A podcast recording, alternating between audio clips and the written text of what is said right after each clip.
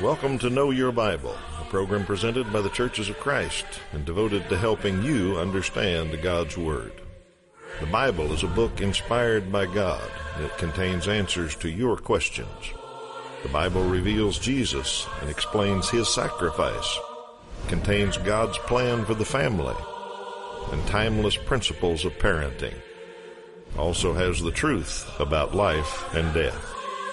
The Bible contains great financial advice and also answers questions of morality.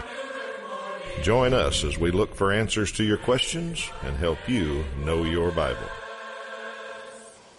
Welcome back to Know Your Bible. Glad that you are here today and ready to study the Bible with us. If you're a first time viewer, let me explain quickly how we do things. Uh, we hope we help everybody know their Bible a little bit better by answering viewers' questions. So if there's something you've always wondered about the Bible, uh, something that you just don't understand or have heard and wonder about, uh, we'd be happy to try to find you an answer to that, or maybe something in your life that you wonder what the Bible principle on handling such a thing would be. Uh, we'll try to find you an answer. There's a phone number and a website on the bottom of the screen. Use those anytime day or night and leave us a message, get in touch with us. Uh, let us know what you'd like us to talk about on Know Your Bible, and you'll direct this program. So that's how we operate. We'll try to get as many questions in as we can, and Toby Levering helps me with that. Good morning, Toby. Yes, sir. Good I'm, morning. I'm Steve Tandy, and uh, we've got some good ones coming, like we always do, but our viewers always get the first question. So here's your question for the day. Uh, famous story of Jesus feeding the 5,000. Had some leftovers that day. How many baskets of leftovers were there? And we'll give you the answer to that at the end of the program. So see if you know a little bit of Bible trivia.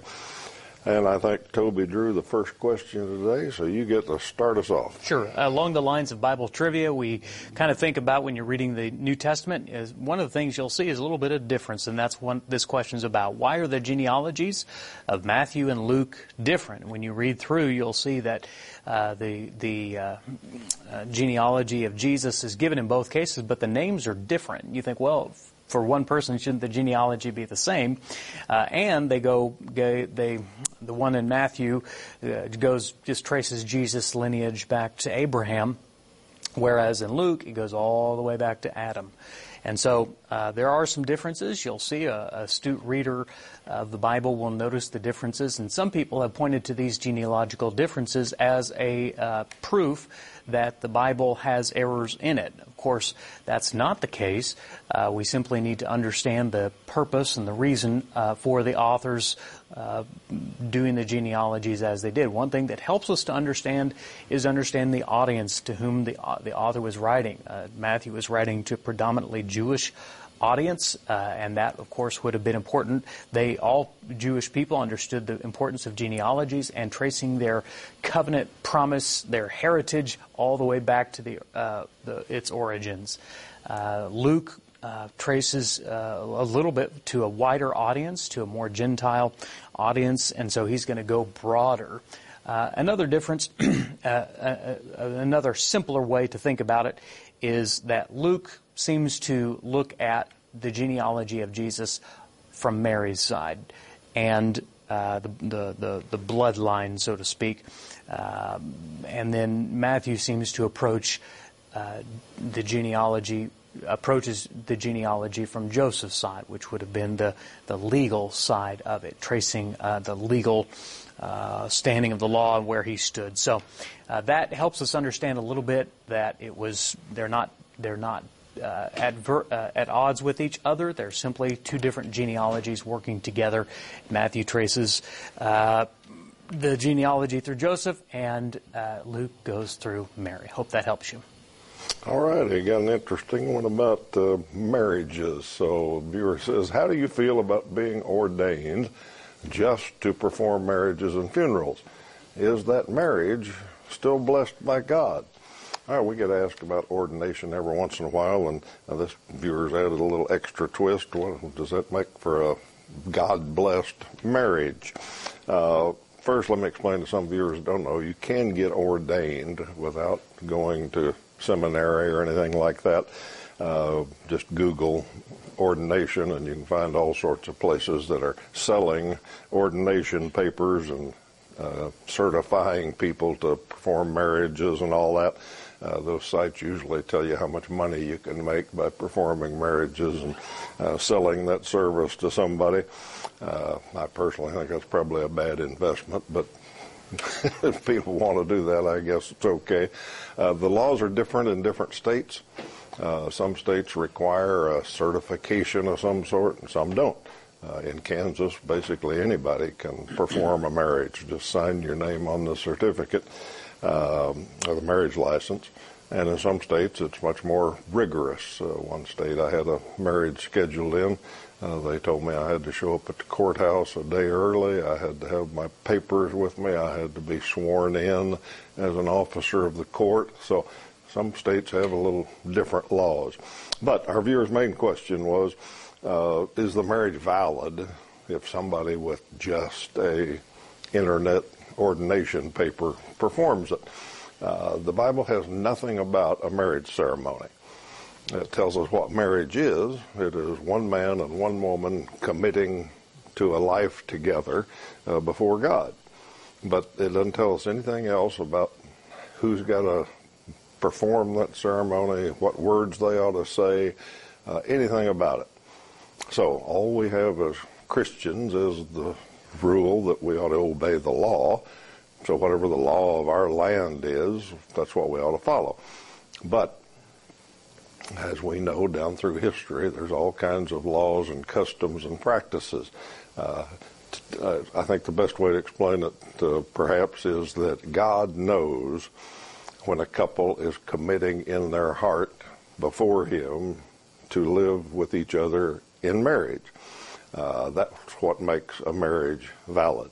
Now, Christians ought to follow the law and have the proper paperwork and all that, uh, but I think that's why the Bible doesn't have any ceremony prescribed, uh, because of so many different cultures and different ways. Uh, as long as the couple understands what they're doing and is making that commitment, uh, God recognizes that marriage, I think. So uh, I think ordination papers just for marriages are probably a bad investment, but they're legal, so we, we, can do that here if we want, I guess. Oh, yeah. The next question is uh, another question for someone who's reading along to the scriptures. They ask, what does the word Selah mean in the Bible? Uh, Selah is a word that you will find. It's most often found in the book of Psalms, and uh, there by one count it's 70, found 71 times. It is also found in the book of Habakkuk three times. And the translators do not uh, translate it, they transliterate it. They simply take the Hebrew word and anglicize it so it simply says Selah, which of course there's no meaning for in the English language. What does that mean? Why is it there? Uh, translators leave it in because it's in the original text. Uh, the question comes down to what was its meaning and what was its purpose. And uh, did a little bit of study. There's two possible meanings for the word selah. In the Hebrew, the word that it comes from uh, means, in the first sense, to value, to hang upon, to consider. It's kind of like when you, oh, maybe you're, you're at a family event and uh, you're just you're not talking to anyone. You're just looking around and you're maybe seeing your children how they've grown your grandchildren. You're looking around and you're just appreciating the moment.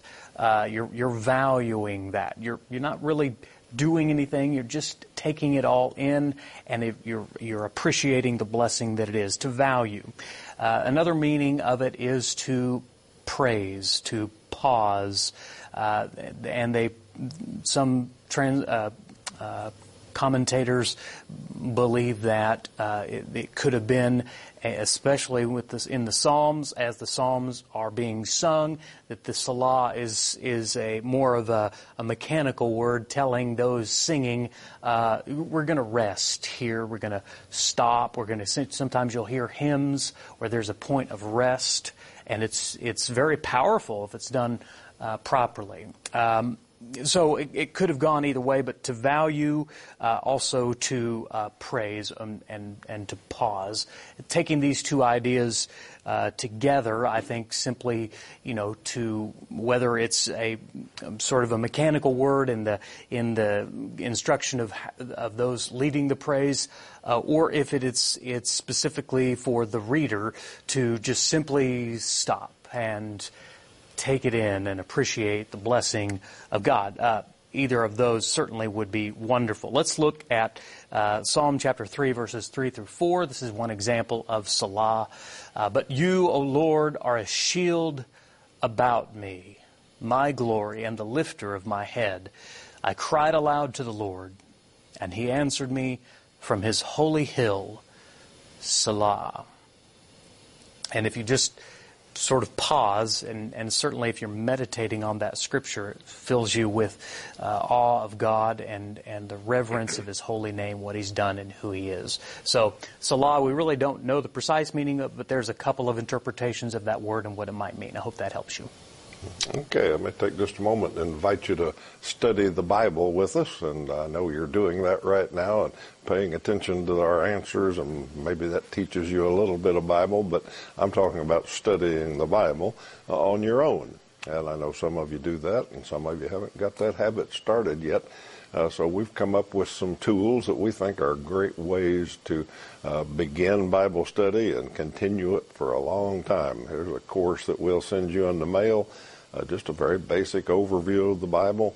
And then we've got some other courses that are a little more detailed on a little more specific topics that you can go through for a long time with Know Your Bible study tools. We've also got an online option if you'd like to study online instead of waiting for the paper to come in the mail. Just log on to oneway.worldbibleschool.org They'll tell you how to get signed up and you can start studying the Bible immediately. So all different options, a lot of good ways to study the Bible. Phone number and a website at the bottom of the screen. If you'd like those courses in the mail, just let us know. And so you want that free course, we'll get it started for you and keep sending them for a long time and absolutely free. No charge to you at all. We pay the postage and everything. So good way to study the Bible. All right, next question. Uh, uh, let me introduce this. We had a question a few weeks ago, I think, about uh, what does the word evangelical mean. You hear that a lot in the news, evangelical Christians, and we answered that and described it, I think. And this viewer called in and said, I'm a child of God, 1 John 3 1, not a Christian or an evangelical. Those are worldly terms. All right, I understand our viewer's point here. Uh, and the Bible certainly does call children, uh, Christian children of God. First John 3 1 talks about how blessed we are to be called children of God. So that's a perfectly good term to use for yourself if you're a Christ follower. Uh, and I would agree that evangelical, in a sense, is a worldly term. It's not in the Bible anywhere. Uh, it doesn't draw a distinction between regular Christians and evangelical Christians, or first class Christians and second class Christians. Uh, all Christians are supposed to be, uh, that word is in the Bible, evangelical, and the word that they share the gospel. Uh, all Christians are supposed to do that. Uh, but the way we use the term evangelical, the way we described it when we answered that question, I'll agree. That's not in the Bible, and I personally wouldn't call myself an evangelical Christian because of that. But I will take exception with our viewer's other point. He said uh, he's not a Christian, and that's a worldly term. Uh, that's a biblical term. It is used in the Bible a few places, and I think it's a perfectly good title for Christ followers. Uh, we find in uh, Acts chapter 11 and verse 26 uh, that the disciples were called Christians first at Antioch. So we got the history there uh, of where this started, and quite possibly it started as kind of a derogatory term. Uh, the people of Christ, the party of Christ, those Christ followers. Uh, but Christians adopted it, uh, were proud of it, and used it. Uh, in fact, the Bible tells us we ought to be proud of it. Uh, 1 Peter 4 and verse 16 says this. Uh, Peter said, If you suffer as a Christian, do not be ashamed, but praise God that you bear that name. Okay, so Christian's not only a biblical name, it's a biblical name to be proud of. Uh, another place it's used is in Acts 26, uh, where Paul was on trial before Agrippa, and he was telling him the gospel message, and Agrippa basically said, paraphrased, Are you trying to make me a Christian? Uh, so it's used that way, and Christians in the Bible used it that way. So uh, I'll disagree with that point of my our viewers' uh, point that yeah, Christian's an all right name for Christ followers. All right. The next question has to do with uh, prophets. Uh, the viewer asked the question: Are there any modern day prophets? And since you used the qualifier modern day, I will simply answer the uh, no. There are not any modern day prophets. Now there are many, and certainly you may see them if you're a religious programming viewer on Sunday morning. You'll see lots of people who proclaim to be prophets, uh, and they'll, you know, use that uh, some in a generic form, some in very specifically uh, appointing themselves to be a prophet, saying, "Well, the Lord told me this, and the Lord gave me that." But when you look at prophecy and the role of prophets in Scripture. Uh, they were appointed for a time and a purpose. There were prophets in the Old Testament. God sent them. God inspired them. God gave them His word to be proclaimed to, him, to His people, sometimes to His enemies. Uh, but but God directly gave that man or woman. Uh, a word that they were to proclaim. The word prophet simply means one speaking for God. So sometimes people use that in a broad sense, and they believe that really anyone speaking for God is a prophet. Well, uh, I, I, that's not the way I'm interpreting your question uh, on on this issue of modern day uh, prophecies. Prophecies, uh, prophets were temporarily uh, a role given to the early church before uh, they had a standard of Scripture, the canon, uh, that was a uniform that everybody agreed on, and and and all the teachings were uniform and consistent. Uh, they needed people to speak from uh, God and instruct. And so that's what the prophets did. We know we can look at uh, Ephesians chapter 2, verse 20, talking about the church. It says the foundation of the, the apostles and prophets with Christ Jesus himself being the cornerstone. Okay, so there was a, a role there for a time. Uh, chapter 4, verse 11 of Ephesians, uh, Paul writes, he gave some to be apostles, some to be prophets, some to be evangelists, uh, shepherds and teachers and so on, T- talking about the different roles and gifts within uh, the New Testament church. So that they certainly did exist for a time. The prophets, you might say, filled the gap. You know, we have uh, the divinely inspired scriptures. Uh, we believe those are from God, inspired by God. Uh, we trust their authority, their accuracy, uh, and so we have really no need for someone to speak a word from the Lord and you have to be very careful here, by the way, with those who claim to be prophets. Uh, I'll say, uh, I think this to be accurate most generally. Modern day prophets are mostly charlatans. Uh, we have to be very careful because uh, they can use and abuse their power, and they often do, uh, for themselves to make a lot of money, to build their ministry, uh, to build their platform, and so forth. And when you look at uh, Old Testament or uh, even the early prophets in the early days of the church, their role was not to build themselves up. their role was simply to speak the word of God. And um, if you're watching someone who claims to be a prophet, uh, understand that roles no longer needed or necessary, uh, but always, always go to the Word of God as the ultimate authority and not a uh, prophet. Now, some people will say, well, what about the Joel talking about my old men will dream dreams and have visions, and uh, they'll point to these scriptures. Uh, the predictions of the, the prophecies of Joel uh, were fulfilled on the day of Pentecost uh, when that uh, happened. So, uh, modern day prophets do not exist in the way that they did in the first century, and the, the, the, we don't have the need for it since we have the canon of the scripture. So, hope that helps you. All right, if viewer wants to know when Jesus comes back, is he going to destroy the earth? Well, I'm just going to let you read a verse and then you can answer that question for yourself. So let's turn to 2 Peter chapter 3, verses 10 and 11. And Peter tells us this, But the day of the Lord will come like a thief. The heavens will disappear with a roar, the elements will be destroyed by fire, and the earth and everything done in it will be laid bare. Since everything will be destroyed in this way, what kind of people ought you to be? Uh, I think you can answer the question now. When Jesus comes back, is the earth going to be destroyed? Absolutely yes. Now, God will prepare a place for us to live.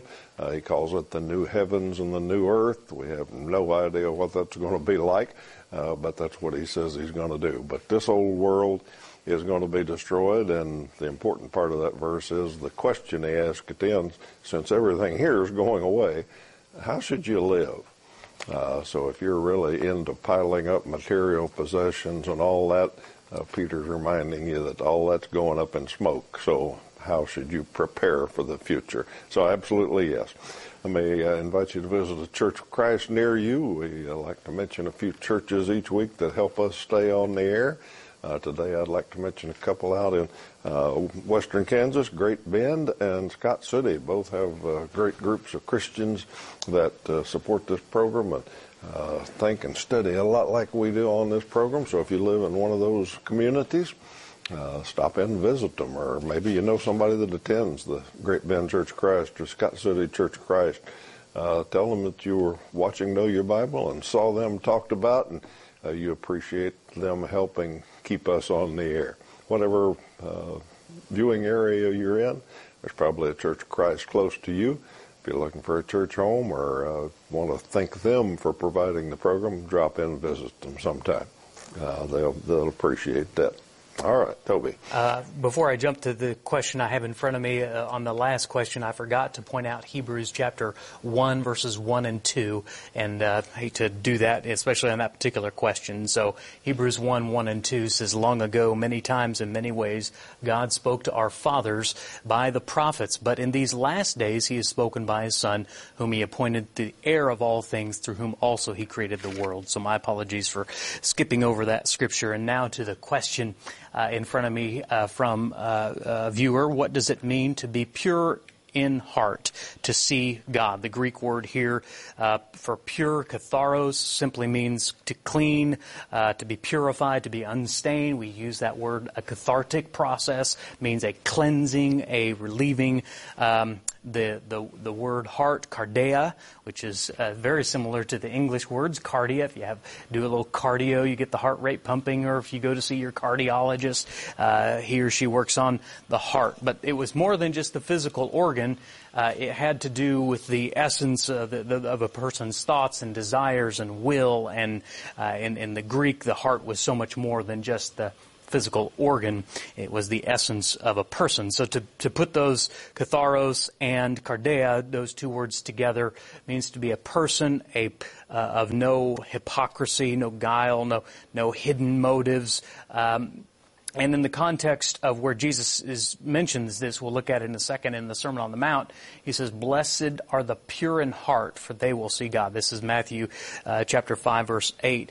Uh, that's really what he gets to with the entire sermon. He, you know, the, the, the Jews had a lot of rules about outward behavior, but Jesus really cuts to the heart of the matter, and he says, "It's a matter of the heart. You've got to, you know, it's not just enough to say I haven't committed murder. The question is." Do you have hatred in your heart? It's not just enough to say I haven't committed adultery. The question is, do you have lust in your heart? So Jesus really pulls the, the, his followers to consider not just their outward righteousness, but their inward righteousness. Now, how do we do that? Because it seems like a very impossible standard, and uh, rightly so. It, it is. And no one can be completely pure in heart. The only way to do that is to be transformed, to be regenerated uh, in Christ. That is the only way to have a new heart. Uh, the psalmist David said, uh, "Create in me a clean heart." O God, right? That, he was the only one who could clean from the inside out. So that's what it means to be pure in heart, and how we do that is only in Christ Jesus. Hope that helps you. All right, I got a question about uh, when Satan came to earth. And the viewer wants to know, did God send Satan to earth before he created people? Uh, well, interesting question. Uh, unfortunately, I don't have an answer for it. Uh, we do not know exactly when Satan fell from heaven and was consigned to earth and eventually to, to hell, but uh, here's the things we do know. Uh, first of all, we know angels were very, very likely uh, created before mankind was created. And the reason we believe that is pretty much one verse, Job chapter 38 uh, and verse 7. And in that passage, God is answering Job. Uh, Job is asking questions about why God does things and all that. And finally, the Lord speaks and says, basically, who are you to question me? And what he starts with, he says, uh, uh, where were you when I laid the foundations of the earth? you, you don't even know how it all started. Where were you when I laid the foundations of the earth? Uh, when, where were you when its footings were set, or uh, who I, I, laid its cornerstone? And listen to this: while the morning stars sang together, and all the angels shouted for joy. Now, some translations say all the sons of God shouted for joy, but NIV here says all the angels shouted for joy. So, at the creation, uh, angels were there while God was creating the earth. And uh, obviously, after the earth was created, was when man and woman were created. So we know that the angels were here first, or there first. Then we know people appeared. Get into Genesis 1 and Genesis 2. Uh, Adam and Eve were created.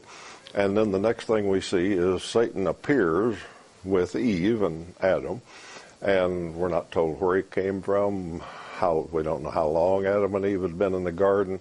Uh, we don't know if that was a week of reading. It sounds like it was the first week, but it may have been years, may have been eons. We don't know. Uh, so that's all we know. Angels first, man next, and then Satan appears with man in the garden. We are not told when Satan came to earth or how he came to earth, particularly. Uh, so can't answer that question, but it's an interesting thing to think about, I guess. Uh, we can suppose all day, and we'll never know the answer till we get there and ask, I guess. Let's take sure, uh, make sure we get our trivia question answered today. And it is when Jesus fed the 5,000, how many baskets of leftovers were there? Oh, it was quite a potluck. They had 12 baskets left. And you can read that in all four Gospels. Matthew, Mark, Luke, and John all tell that story. Uh, 12 baskets. I don't know if that was because the 12 apostles were doing the picking up and each one had a basket or what, but there were 12 of them. We're glad you've been with us today and hope you enjoyed our answers to your questions. And if we didn't get to yours today, we will as soon as we can. Uh, we'll invite you to be back next week with us as we answer some more questions. Till then, you have a great week.